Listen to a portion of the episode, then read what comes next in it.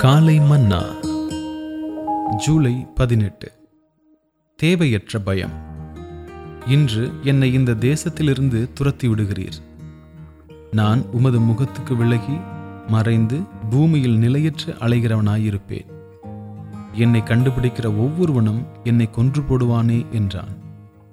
ஆதியாகமம் நான்காம் அதிகாரம் பதினான்காவது வசனம் இங்கிலீஷ் பைபிள். நான் உமது முகத்துக்கு விலகி மறைகிறவனாயிருப்பேன் என்று காயின் தேவனிடத்தில் புலம்புகிறான். ஆனால் இது உண்மையல்ல. காயினுடைய முகத்துக்கு தேவன் மறைந்திருப்பார் என்பதே உண்மையாகும். தேவனுக்கு முன்பாக நிற்பதற்கோ அவருடைய மகிமையான முகத்தை தரிசிப்பதற்கோ பாவியான ஒரு மனுஷனுக்கு தைரியம் இராது.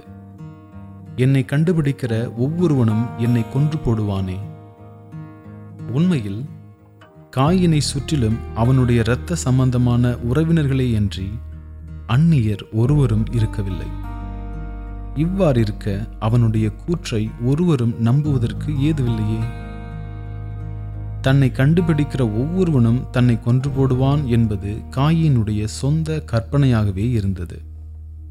ஒரு பாவி எப்போதும் தேவையற்ற பயத்தினாலும் பீதியினாலும் ஆட்கொள்ளப்படுகிறான். கருப்பு கண்ணாடி அணிந்திருக்கும் ஒருவனுக்கு முழு உலகமும் இருண்டிருப்பதாக காட்சியளிப்பது போல காயின் கொலைபாதகனாக மாறியபோது அவன் உலகத்திலுள்ள ஒவ்வொரு நபரும் கொலைபாதகனாக மாறிவிட்டதாக எண்ணத் தொடங்கினான்.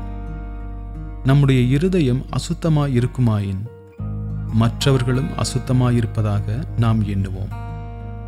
அவ்வாறே நம்முடைய இருதயம் சுத்தமாயிருக்குமாயின் மற்றவர்களும் சுத்தவான்களாயிருப்பதாகவே நாம் எண்ணுவோம்.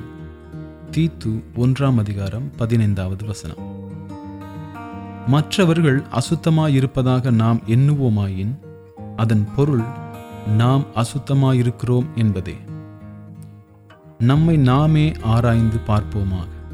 தேவையற்ற பயம் அல்லது கவலையினால் நாம் அலைக்கழிக்கப்படுகிறோமா? எதிர்மறையான எண்ணங்களுக்கும் உணர்ச்சிகளுக்கும் நாம் அடிக்கடி இடம் கொடுக்கிறோமா? அப்படியென்றால் நம் இருதயம் செவ்வைப்படுத்தப்பட வேண்டியது அவசியம். சுத்தமில்லாத ஓர் இருதயத்தினால் கர்த்தருடைய தயையோ அல்லது வேறெந்த நபரிலும் உள்ள நன்மையையோ காணவே முடியாது. அப்படிப்பட்ட இருதயம் உள்ளவர்களால் கர்த்தரிலும் அவருடைய அன்பிலும் கூட நம்பிக்கை வைக்க முடியாது. கர்த்தருடைய பரிசுத்த நாமத்திற்கு ஸ்தோத்திரம். காலை மன்னா.